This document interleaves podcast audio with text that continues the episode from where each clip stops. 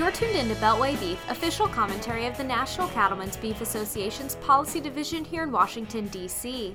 I'm Shauna Newsom, and joined with me today is Kent Bacus, Associate Director of Legislative Affairs for the National Cattlemen's Beef Association. Kent, thanks for joining. Thank you. One of the big topics on Capitol Hill this week has been TPA, Trade Promotion Authority. Can you give us a brief update on where that stands? Well, last week, both the Senate Finance Committee and the House Ways and Means Committee voted to approve uh, the TPA legislation, Trade Promotion Authority, uh, for consideration on the, uh, the floor.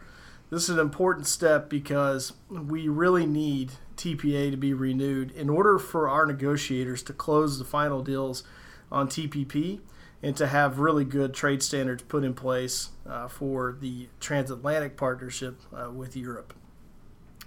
Now, one of the issues that's been holding up the TPA passage is the addition of currency manipulation language. Can you speak to that about what currency manipulation is, or why this issue is uh, is really holding up the bill? Currency manipulation happens when other countries manipulate their exchange rates in order to make their goods more affordable than American goods. And while that is such a big issue, we have serious concerns about adding uh, toxic issues like currency manipulation to important bills like Trade Promotion Authority. Currency manipulation definitely deserves its own attention, but to attach that to an important piece of legislation like TPA could jeopardize that overall uh, success of TPA.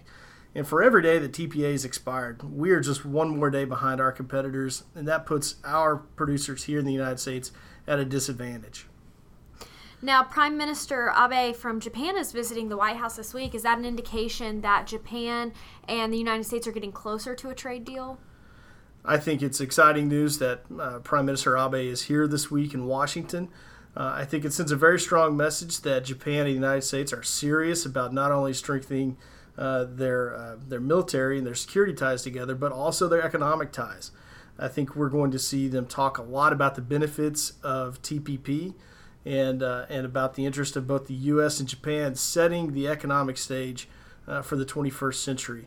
Hopefully, we'll see uh, more details come out this week about their ongoing uh, discussions and negotiations. It's our hope that we would see some kind of uh, agreement between the U.S. and Japan, hopefully in May or early June just given the timeline. We really need that in order for the rest of the TPP negotiations to move forward.